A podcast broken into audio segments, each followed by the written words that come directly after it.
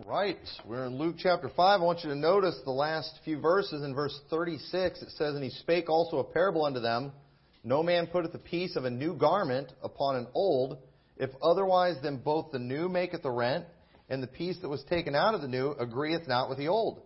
And no man putteth new wine into old bottles, else the new wine will burst the bottles, and be spilled, and the bottle shall perish. But new wine must be put in new bottles, and both are preserved. No man also having drunk old wine straightway desireth new, for he saith, The old is better. Now, this parable is probably a little foreign to most of us today, because when you hear about bottle, new wine and old bottles, you know, when we think of bottles, we typically think of like glass bottles, don't we? But back then, they had bottles that were actually made out of skins. And so if you would put wine, new wine, or, you know, fresh grape juice into one of these new bottles, what's going to happen that's made out of skin, as that wine begins to get older and ferment, it's going to expand, and you know, and that that skin it'll stretch a little bit. But if you continue putting the new wine in an older bottle that's already been stretched out, what's eventually going to happen is the bottle's going to burst, and then you, now you no longer have a bottle, and you no longer have the wine either because uh, you lost it. And so it's best to put new wine in new bottles, and then you preserve both, both of them. Same thing too when it comes to the new cloth on an old garment. Okay, now a lot of us probably don't do a lot, a whole lot of sewing today, especially guys. But you know, we know the material typically over time, a lot of times it'll end up shrinking, right?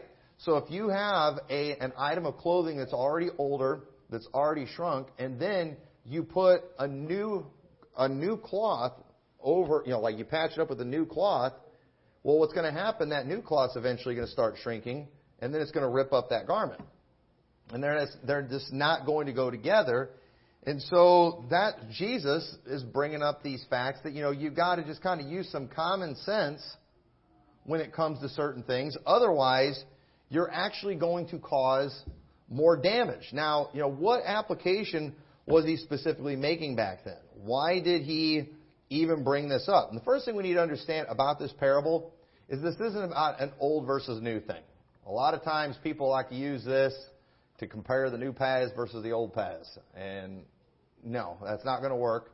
Uh, and nor is it going to work too to show how the new way is better than the old. No, that's that's not what this is about. And when we look at context and why Jesus brought this up, I think all of a sudden it makes sense what he's talking about here. And I believe there are ways today that even us as fundamental Baptists, if we're not careful, we can violate this principle and we can end up causing a lot of harm to people. And I, I hate to tell you this, but sometimes, you know, we can cause our religious practices to do damage to people. And that is not what we are here for. That's not what we want to do. So it's very important that we understand this principle here. So let's look at verse 33. Now we're not going to take time to go over the whole chapter again. But remember, Jesus told us, uh, we see an example of a miracle that Jesus did earlier in this chapter where a man who is lame, a man who is crippled, Jesus heals him and he dared to do it on the Sabbath day. Boy, the religious leaders got mad. You know, they couldn't, you know, they should have just been excited. Hey, this guy has been relieved of a great burden. It took four guys to carry him around. Now he can get, him, get himself around. But how dare they do this on the Sabbath day? All they could think about was the fact that he violated their religious practice. Now, the Sabbath was a good thing. Okay? The Sabbath was a good thing, but one thing we see throughout the Gospels, the Jews turned the Sabbath into a burden. And so we see that story in here. We see them getting mad that Jesus is eating with publicans and sinners. You know, how dare you do You know, in our religious practice, we separate ourselves from these people. And you know that separating from sinners to a certain extent is good too? But you can take that stuff too far. You can do that for the wrong reasons, and you know, and we're not going to spend a whole lot of time on that. But Jesus actually came to call sinners to repentance.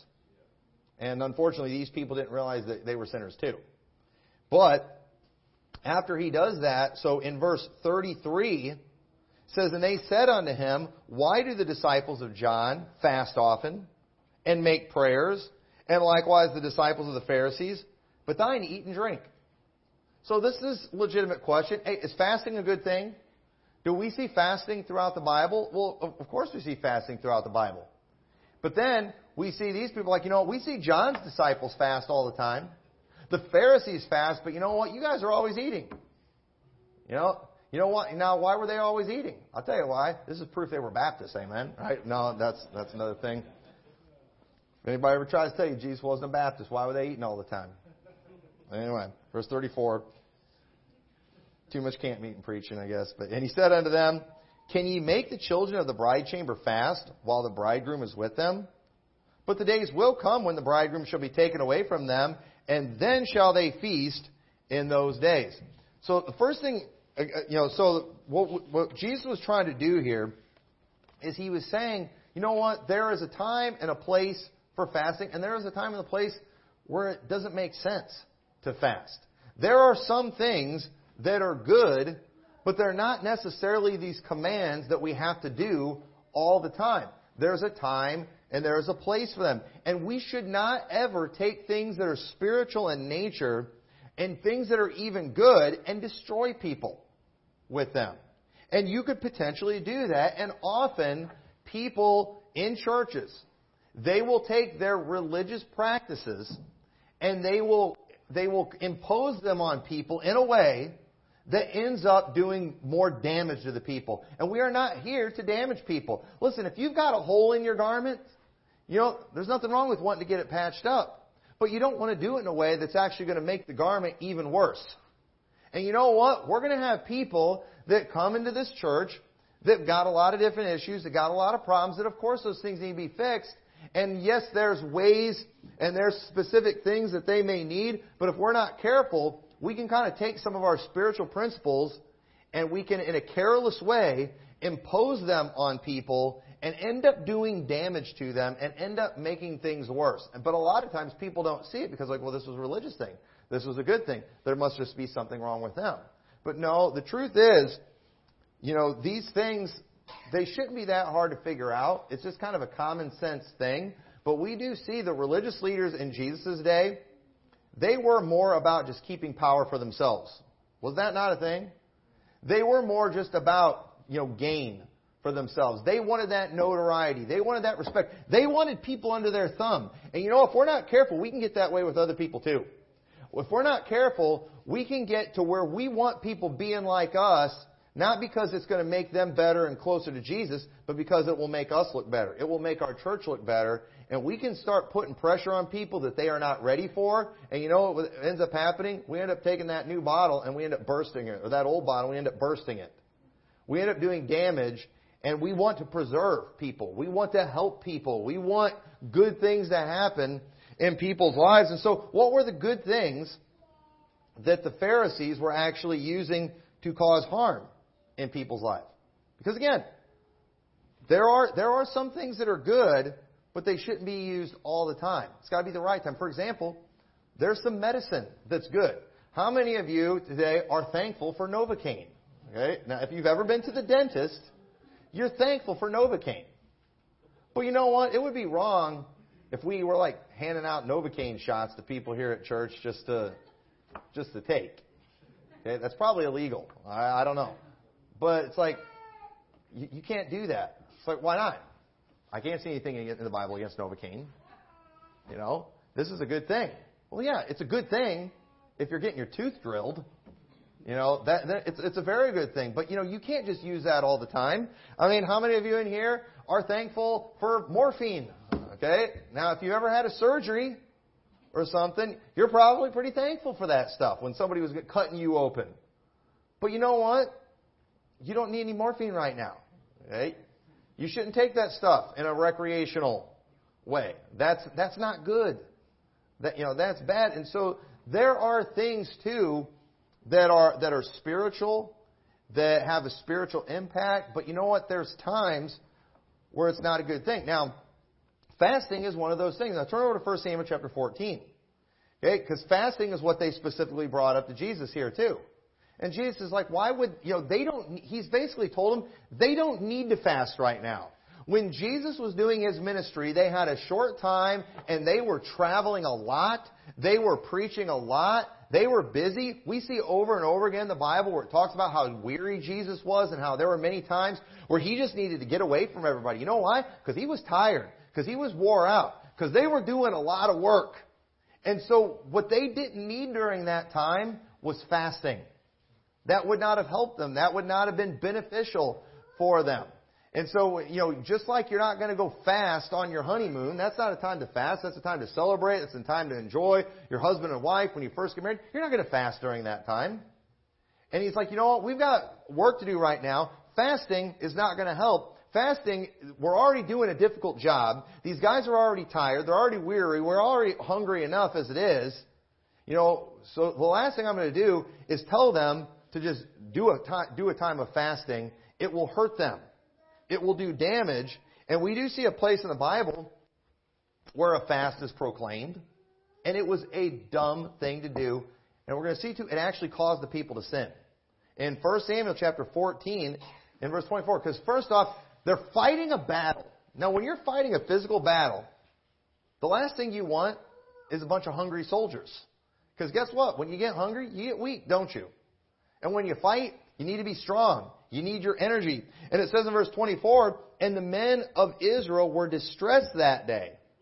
For Saul had adjured the people, saying, Cursed be the man that eateth any food until evening, that I may be avenged on mine enemies. So none of the people tasted any food. Now, I wish I could preach about Saul right now, but Saul reminds me a lot of, you know, he, he was a king who was in rebellion against God, and he was always looking for something spiritual. And he couldn't find it. He'd go to, and later we see eventually went to a witch to get it. But he reminds me of a lot of Baptist preachers today. They're so anxious to see something spiritual because their churches are dead. They're so anxious to see some sort of move of God that they just start declaring these spiritual things that are kind of pointless. I mean, they have 45 revival meetings a year, wearing their people out, flopping their people out, and it's like, you're not helping them right now. You know what your people need? You know what would help your church more than anything right now is give them a week off. I mean, good night. You know, that, that's what they need. But no, when things are dead and we just can't get a hold of God, we can't see nothing with God, what do they do? They declare some kind of big spiritual thing. And that's kind of what Saul did, but what he did was dumb. And, he, and so this was a bad idea, and it says it distressed the people. And it said, and they all, and all they of the land came to a wood, and there was honey upon the ground. And when the people were coming to the wood, behold, the honey dropped, but no man put his hand to his mouth, for the people feared the oath. And right here, this violates a principle we see in the Bible about not muzzling the ox that treadeth the corn. Just like you shouldn't stop an ox from eating when he's doing work for you, you shouldn't tell your soldiers when they're fighting their battle that they can't eat along the way. That's just a, that's a terrible thing to do to your soldiers. But Saul did a lot of dumb stuff. In verse 27, but Jonathan heard not when his father charged the people with the oath. Wherefore, he put forth the end of the rod that was in his hand and dipped it in a honeycomb and put his hand to his mouth and his eyes were enlightened. That reminds me of me anytime I eat something sugary. You know, we've all had that feeling. You know, hungry, why wait? Snickers. You know, we, we all know how it is. That, that's gotten me to, that's caused me to make it till supper time many times in my life. So it says, and then answered one of the people and said, Thy father straightly charged the people with an oath, saying, Cursed be the man that eateth any food this day. And the people were faint. Then said Jonathan, My father had troubled the land. See, I pray you, how mine eyes have been enlightened, because I tasted a little of this honey. How much more, if haply the people had eaten freely today of the spoil of their enemies, which they found, for had there not been now a much greater slaughter among the Philistines? And they smote the Philistine that, day from Michmash to Ajalon, and the people were very faint. So, again, bad idea. Now, again, is fasting a good thing? Yes. But is it always something that you want to do? Is it for every time, every place? Absolutely not. When you're fighting a battle, that is not a time to proclaim a fast with your people. And you know what? A lot of times Christians, they will take things that are good. They'll take things that are in the Bible. But then, for some weird reason, and it's mainly religious leaders that do this type of thing, they will try to force it on people when they're not ready. Not, not taking into consideration their spiritual well-being, their spiritual health. We don't want to destroy people. And as a result, many times, because we put too much on people when they're not ready for it, you know what we end up doing? We end up causing them to flop out. We end up causing them to sin. And so Saul, he does. He proclaims this fast, but as a result, watch what ends up happening to these people. Because they go through with the fast, but then in verse 32, after they defeat the city? It says, and the people flew upon the spoil and took sheep and oxen and calves and slew them on the ground, and the people did eat them with the blood. Then they told Saul, saying, Behold, the people sin against the Lord, and that they eat with the blood. And he said, Ye have transgressed. Roll a great stone unto me this day.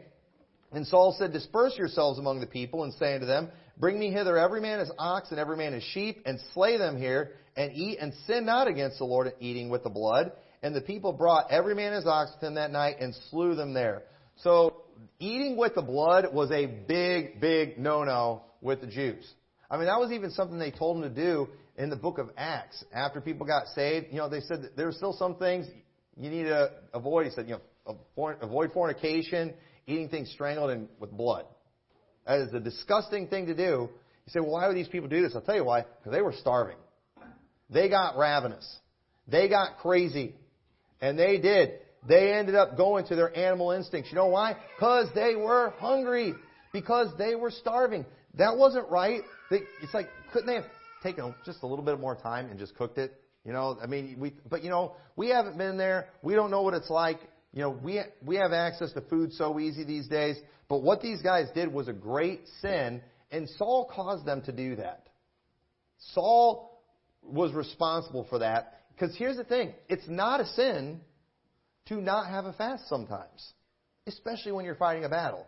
But you know what? It was a sin to eat the blood.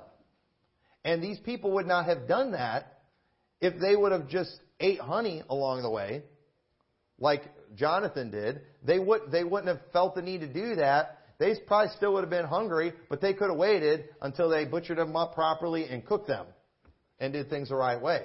So Saul, the fa- Saul's fast that he declared caused the people to sin. Because it was not a sin to not fast, but it was a sin to eat the blood. And Saul's fast, too, that he proclaimed, it also ended up making him look bad because he didn't follow through with what he said he was going to do. Now, he was going to kill his own son, which, again, it was this, it was a dumb fast. But, you know, he, he proclaimed it. Fortunately, the people stopped him. But either way, it made him look bad. Either way, a lot of damage was done that day. And so, when it comes to fasting, we see it done for many different reasons in the Bible. We see it in many different situations. But the truth is, something like fasting, it really, that's really between God and the individual. Okay? None of us here can necessarily just tell everyone when they're supposed to fast, how they need to fast. I mean, it be, you know, what, what if I just declared a fast as the pastor of this church and told everybody to follow it, and then we've got somebody that's like diabetic or something, and then they end up dying? You know, I was for the Lord. Listen, fasting's not supposed to get you killed. Okay? And you know, I, we do see examples in the Bible where leaders called fast. But you know, the truth is, I'm sure they still had some common sense. I'm still still sure they had care and concern for the people. You know, obviously, if you got some nursing mom, you don't want to have her do a week long fast. You know, she needs to feed that baby. Obviously, we don't want, the, you, you can't make the babies. You know, there's common sense that goes with this. But sometimes people get so hardcore. Nope, fasting is so important. This is how it is. This is how it is for everybody. You know, you can't do that. There's some things that it's between the individual and God. And the last thing we want to do as a church is to go take something like fasting and start hurting people, start doing damage to people. And the Jews, they did that kind of thing. We also see they did the same thing with the Sabbath. It says in Mark 2:23, and it came to pass that he went through the cornfields on the Sabbath day, and his disciples began as they went to pluck the ears of corn. And the disciples said unto, and the Pharisees said unto him, Behold, why do they on the Sabbath that which is not lawful? And he said unto them, Have ye never read what David did when he had need and was a hungered? He and they that were with him, how he went to the house of God in the days of Abiathar the high priest, and did eat the showbread, which is not lawful to eat, but for the priests, and gave also to them which were with him. And, and he saith unto them, The Sabbath was made for man, and not man for the Sabbath. Therefore the Son of the Son of Man is Lord also of the Sabbath. Okay, that table of showbread, that was a very specific, uh, one of the holy vessels that were inside the tabernacle that bread was only to be eaten by the priest. That was something that was, you know, it had spiritual significance, symbolic significance to it. And it wasn't just for anyone to eat. But you know what? An emergency came up. And you know, David and his men didn't need to starve to death because of this. Again, there are things, you know, so, so for example, too, I believe attending church is a very good practice. I believe it is something that God wants us to do. But at the same time, is it necessary for all of us to risk our lives, you know, to attend church every Sunday when blizzard season comes? Are we sinning if we cancel church because of a blizzard? Listen, church isn't supposed to kill us, it's supposed to help us. And how are we going to get help if we're all getting stuck in a ditch and freezing to death? Hey, listen, we should be in church. It's meant to help us spiritually. But if you're sick, if you're dying, if you have the flu, if you're throwing up, and you need to stay home and take care of yourself, it's okay for you to do that. Again, I, you know, and preachers they get up. I believe to be in church every week. And I believe that. I believe to be in church every week. But you know what? Ladies, if you just had a baby, you don't have to come to church. You can take a day off. You know, you know if, sometimes there's a reason to not do things, and people can get so crazy over the top and just pushing church attendance that we end up hurting people, that we end up destroying people. You know, maybe they're not ready for it. Listen, church has always been a big priority for me. Okay? I grew up in a pastor's home. That's how it is. I've I've always made sure that any job that I've ever had would not keep me out of church. That that's just how I've lived my life. That's been a personal conviction for me. But and, and, and the Lord has blessed that. And I've never I've never had to you know miss church for those things. I'm thankful for that. But at the same time too, you know, I don't think we need to like make some guy that just got saved, you know, just quit his job and then like destroy himself financially just to make sure he's here church on Sunday. Now listen, I think if that guy starts growing in the Lord, he's going to figure out a way to get here. He might figure out how he can do a transfer or change shifts or something like that. But you know, we don't need to go forcing things on people that they're not just ready for. If we get some guy saved and just immediately the first thing we do is like you, you you're just going to have to quit your job. How am I going to pay my bills? Lord will provide. You know, hey, I hope you're ready to help him pay his bills.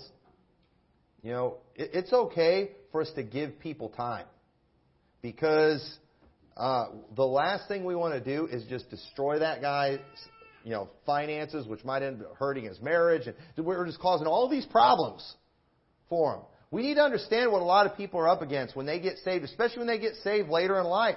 You get, you know, some people they get saved and their spouse isn't saved yet. You know what we don't want to do? We don't want to start putting things on them that's going to tear that marriage apart. We don't want to, we don't want to do that.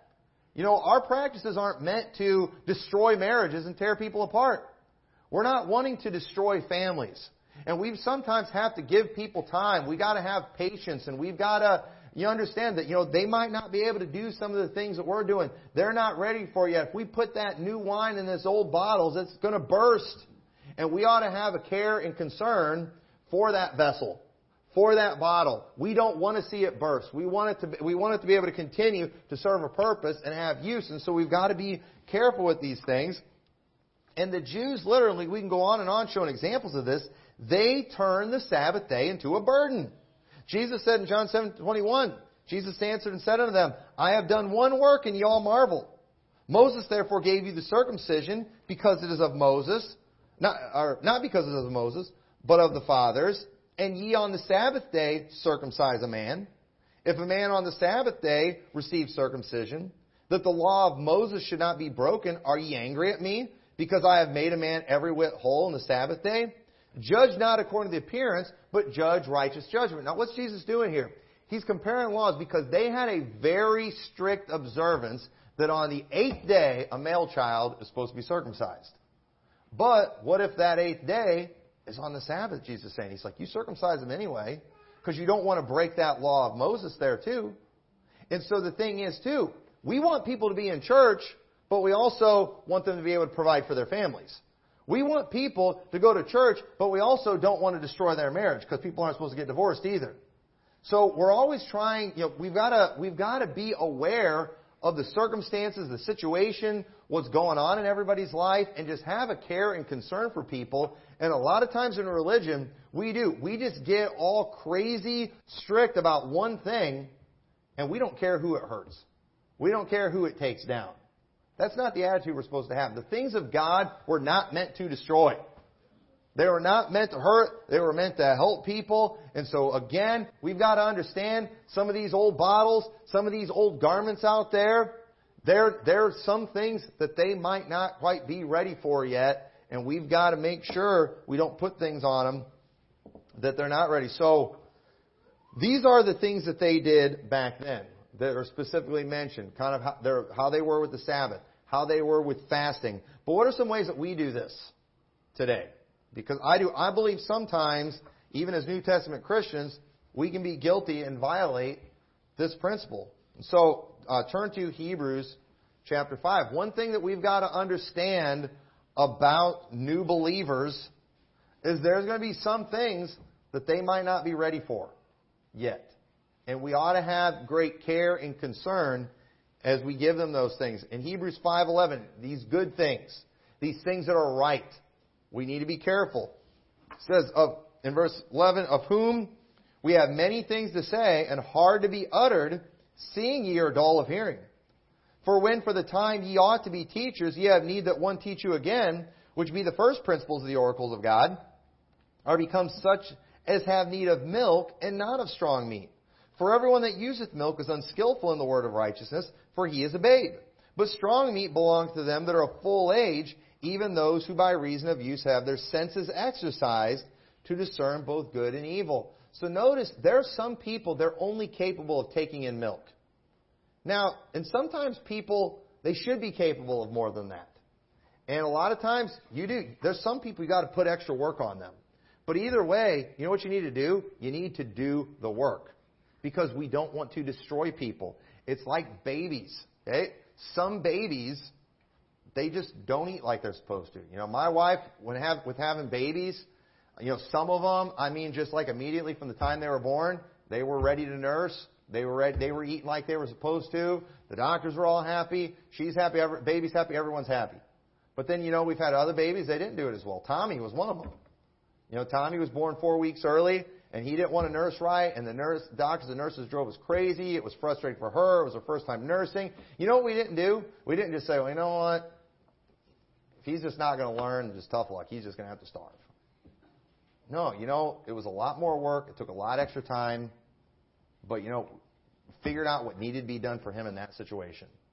And it is. It's, it's, it's different for every kid. Some people start doing what they're supposed to do pretty quickly and easily. Some people, man, you just can't get them to do what they're supposed to do.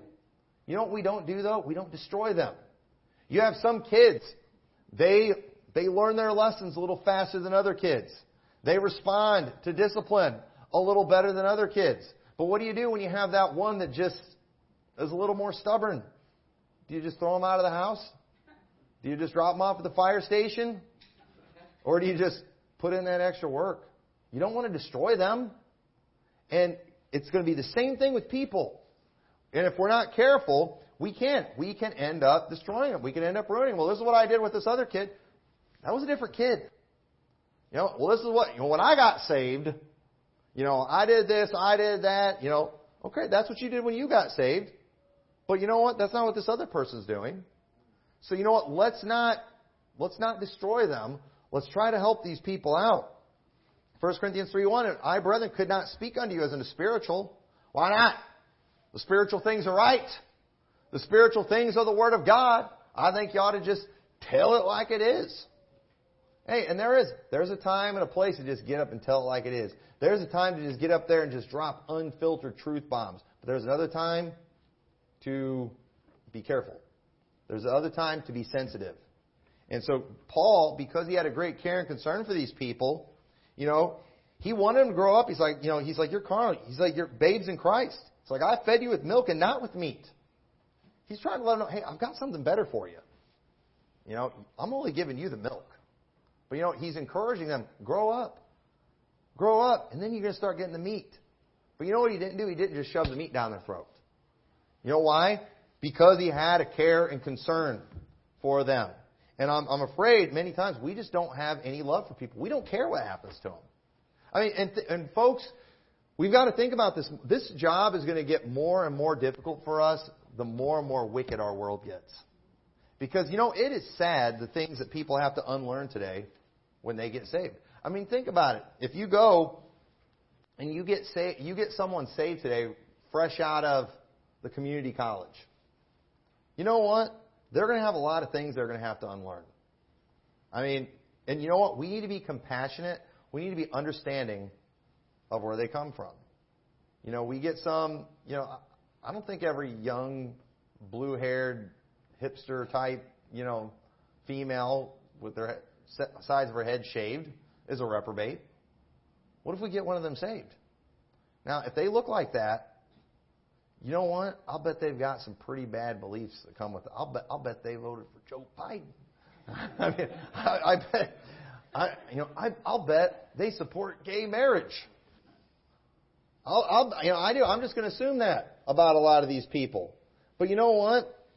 There, there's going to be a lot that they've got to unlearn, and and just like moms, they do. They kind of instinctively they know how to feed their children. You know, and the last thing that moms need is just there's always that guru out there that thinks that they, they have this one size fits all advice for every baby. There's that mom out there. This is what I did for. Shut up. Okay? You know, shut up. Okay, listen, moms, help each other out. But, you know, stop trying to be everybody's guru. And if they do something a little different than you, you know, it's because they're a different human, they have a different body, and they have a different baby. And you know, what works for you might not work for them. But you know, when it comes to moms and their kids, they typically figure out how to get it done. Okay, we've got a lot of kid, different kids here, a lot of different moms, and I'm not seeing any of these kids starve to death. You know, they're all they're all looking pretty healthy, and I guarantee you're not all doing everything exactly the same. So how are you getting it done? You know what? Instincts, instincts, love. It's going to help you get it done. But you know, you do you have people out there that just try to blindly follow the gurus, and you know what ends up happening? They end up hurting their kids a lot of times. Well, the guru said I should do this. You know, when it comes when it, when it comes to discipline, you know, there's animals that know how to discipline their young, and yet a lot of humans don't know how to discipline their kids. And then they listen to some nut job, big bearded preacher give them advice on how to just beat the fire out of that kid, and it's like, you don't. I don't think you need to beat your kid, especially that kid. You know, you have some kids, you just barely have to swat them. That's all it takes for them. Okay? That guy might have needed that when he was growing up.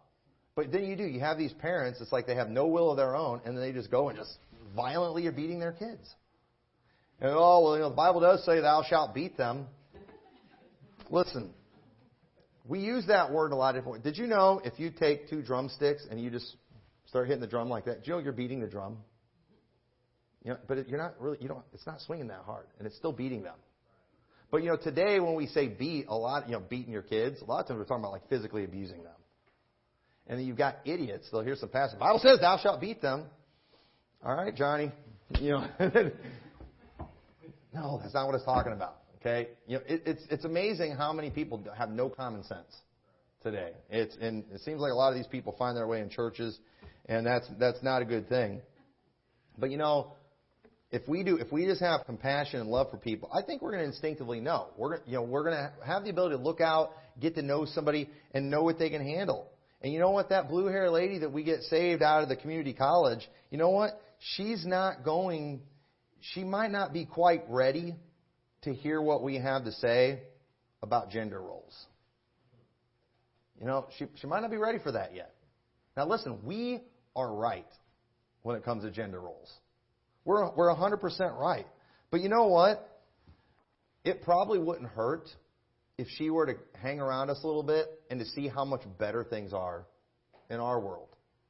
If we have the stronger marriages, if we have the happier women, you know what? She might be a little more willing to hear what we have to say because she's already on 14 medications to deal with all her anxiety and all the impression she's been under from all the white men, even though she's single.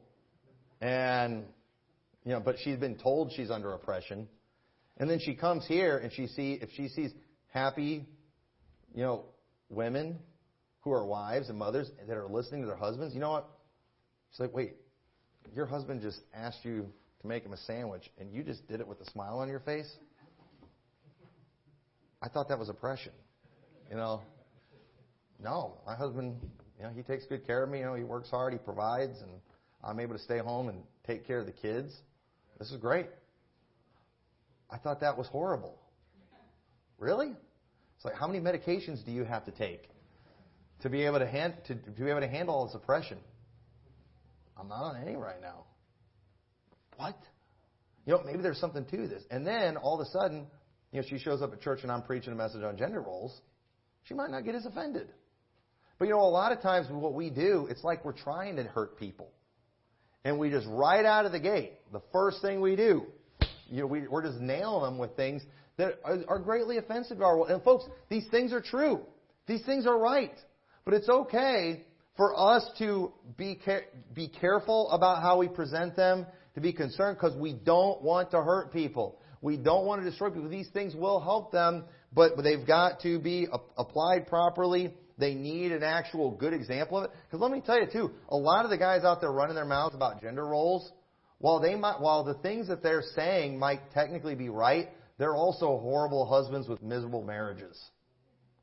And that's not helping the cause. You know, the best way to preach the truth about gender roles is for us to be balanced biblically and to live it and practice it and be a good example. And sometimes we're terrible examples, and that's not going to help the cause. So we need to remember that while some things are good and required decisions, things that God requires of us, things that God wants, that some decisions belong to the individual, and we can't make them do it. They've got to want to. Bible says in Romans 14:4, "Who art thou that judgest another man's servant?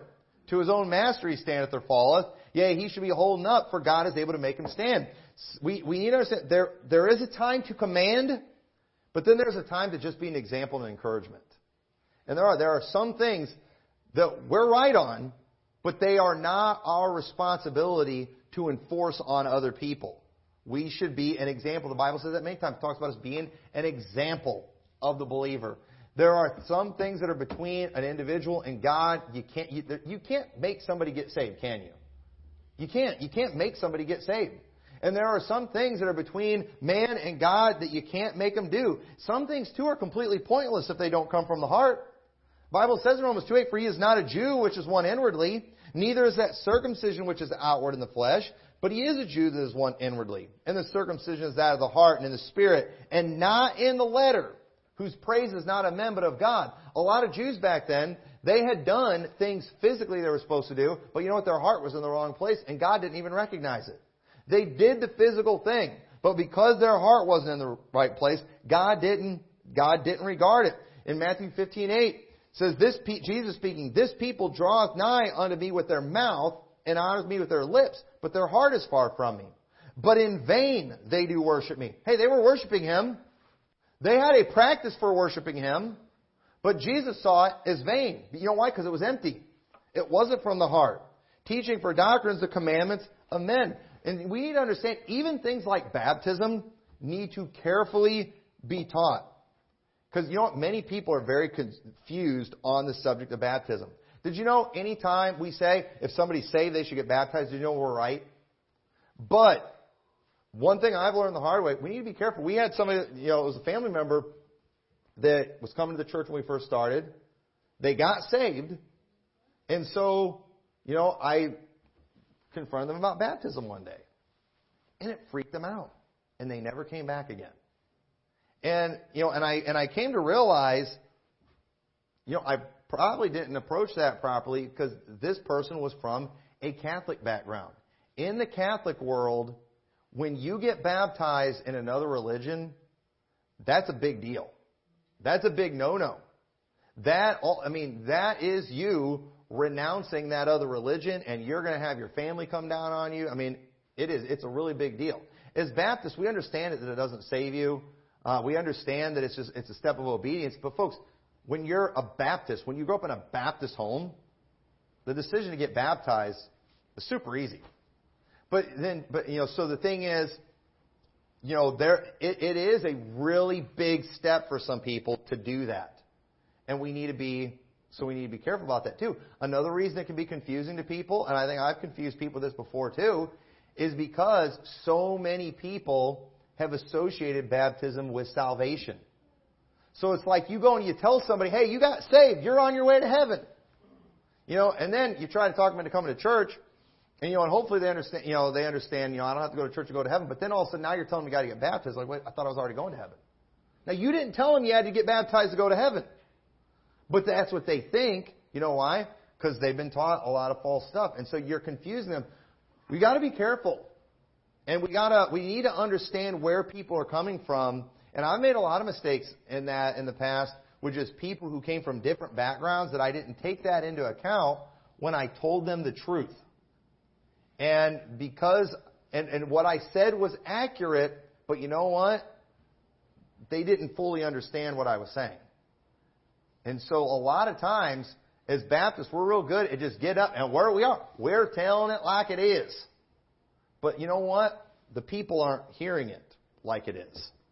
They're not understanding it like it is. And you know what? We don't want to say things that are going to destroy people and her people. So we've got to be careful when it comes to dropping some of these truth bombs. And church attendance is obedience to God, but people need to be here for the right reasons. We don't want to force people here. We don't want to make church a miserable place. And we do. We all understand the lame reasons that people want to miss church. Listen, as a pastor, you know, I could write a book of just, you know, 10,000 excuses to skip church. All ones that people have used. You know, listen, if people don't want to do something, they're going to find a way to get out of it. But you know, there is such a thing as legitimate reasons. And you know, and I've I've been there before where it's like preachers they've preached so much against excuses for missing church that it's like people don't want to look like they're one of those people and they like show up to church and they got snot coming out everywhere, they're hacking up their lungs and you know, you can tell they've got a fever, they're passing out, not quite, but you know, I mean it's but it's like I don't want to look like I'm making excuses. Like, you don't look like you're making an excuse. Get out of here, you know? It's just, you you, you've got to, you, uh, and I could tell some stories. I, I, I'm not going to tell stories because this is public and go on the internet. But I, I've seen, I've seen some stuff before, and I could tell you some stories about people who showed up for church who should not have showed up for church. And they almost turned into making the show that I'm here no matter what. It's like, listen, if you were that bad, you should have, not, not only should you, you shouldn't have stayed home, you should have went to the hospital. But yet, they're there because, and so I've always tried not to do that. You know, I'll I'll just believe your excuses, but just remember it's between you and God. So anyway, but you know, people they're going to do what they want to do. Same thing too, soul winning. I think I think people ought to go soul winning. But you know what? You want to know why a lot of people are critical of soul winning today? You want to know why a lot of people are saying it's all fake? Because when they did it, it was fake. Now, why would somebody go soul winning when they don't even really believe it works? I'll tell you why, because somebody made them. There are places where they make you. Yeah, and it's usually these guys, yeah, when I went to Bible college, you know, I used to get 14 people saved out every week, you know, and I know they didn't really get saved. I was just, you know, I was just doing it for the numbers and everything. Now, yeah, you were, because they forced you in Bible college. Are you saying Bible college students, you know, shouldn't tell people? Listen, I don't know how to justify all the Bible college stuff. You know, I don't know what they're supposed to do in that situation. Why would you want to go to Bible college when you don't even believe in soul winning? But yet there's just, I don't know the answers for all these things. I'm just saying though, when you force people to do stuff, it's not going to be real. And there's just some things I don't want to force people to do it.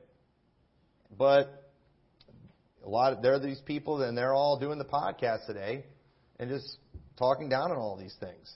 And so I, I believe one of the reasons we have so many people falling out and flopping out of fundamentalism today is because they did and they said and they taught many things that they never truly believed. It just wasn't in their heart. And you know what? But it was it was forced on them. That new wine was forced into those old bottles, and you know what happened? The bottles rent. That new cloth, it was it was sewed on that old garment, and it made the rent worse. And we do, we need to take care and concern. Because standard separation, a lot of people are just blindly following a man and not God. And listen, if you're just blindly following a man, it's going to lead to discouragement disappointment because the man's going to mess up. The man's going to do something inconsistent. It's going to happen every time. And, you know, Jesus said in Matthew 23, verse 2, saying, The scribes and Pharisees sit in Moses' seat. All therefore, whatsoever they bid you observe, that observe and do, but do not ye after their works. For they say and do not. For they bind heavy burdens and grievous to be borne and lay them on men's shoulders. And again, some of these burdens were related to good things like the Sabbath, like fasting. But these were grievous for people to bear. And there are things that even us as fundamental New Testament Baptist churches, we can go and we can start just putting burdens on people that they're not ready for. They're not ready to carry that load. They're not ready to do that kind of work. And the last thing we want to do is take spiritual things and destroy people with them. You know what we need to do? We need to have a real care, concern, and compassion. We need, we who are spiritual, we ought to support them that are weak. We ought to bear the infirmities of them that are weak. We need to help them through stuff. We need to help them get to where they need to be. But it's not going to happen unless you have a real concern, compassion for people, unless you actually get to know people. All these things are important. And what we have going on today is many people are going away from things that they shouldn't be going away from. And the problem is because many people are enforcing things that they really have no right to enforce. I have no right, I, I don't have the ability and the right to enforce you to pray every day. I'm giving everybody a log that you've got to fill out showing your prayer time. And because I think y'all are liars, you're going to have to video it too and provide the evidence that you did it. Listen, praying's a good thing. But, you know, do I have the right to just force that on you and create a burden? And that, that's not right. The things of God are meant to help. His yoke is easy, his burden is light. The way of the transgressor is hard. But what, and what gives us success, it's not the performance of a religion, but it's our faith. And we need to help people increase their faith. And you know what? You'll never increase anyone's faith by twisting their arms. Next time you go out soul winning, don't do it. But try twisting somebody's arm to get them to believe the gospel and see if that works. it, it's not going to work. And, and we don't, we're, yeah, we're, we're, not, we're not helping people that way. And so just keep these things in mind when it comes to your brothers and sisters. You know, and a lot of times, the, a lot of the pressure that comes, it is just from us looking down, being judgmental, having a bad attitude towards people. We have no right to be that way, and we're not helping anybody with that. So, with that, let's pray. Dear Lord, I pray this message was a help to everyone. I pray you'll help us to have a true love, care, and concern for people who maybe aren't where they should be. But I pray that we'll have uh, just an attitude of, of care, love, and nurture, and that we'll do what we can to help people get to where we need to be. I pray you'll help us to be a good example and, and help us to be an example that people will want to follow and help us to just make a real positive difference in people's lives in this wicked world we're living in. In your name we pray. Amen.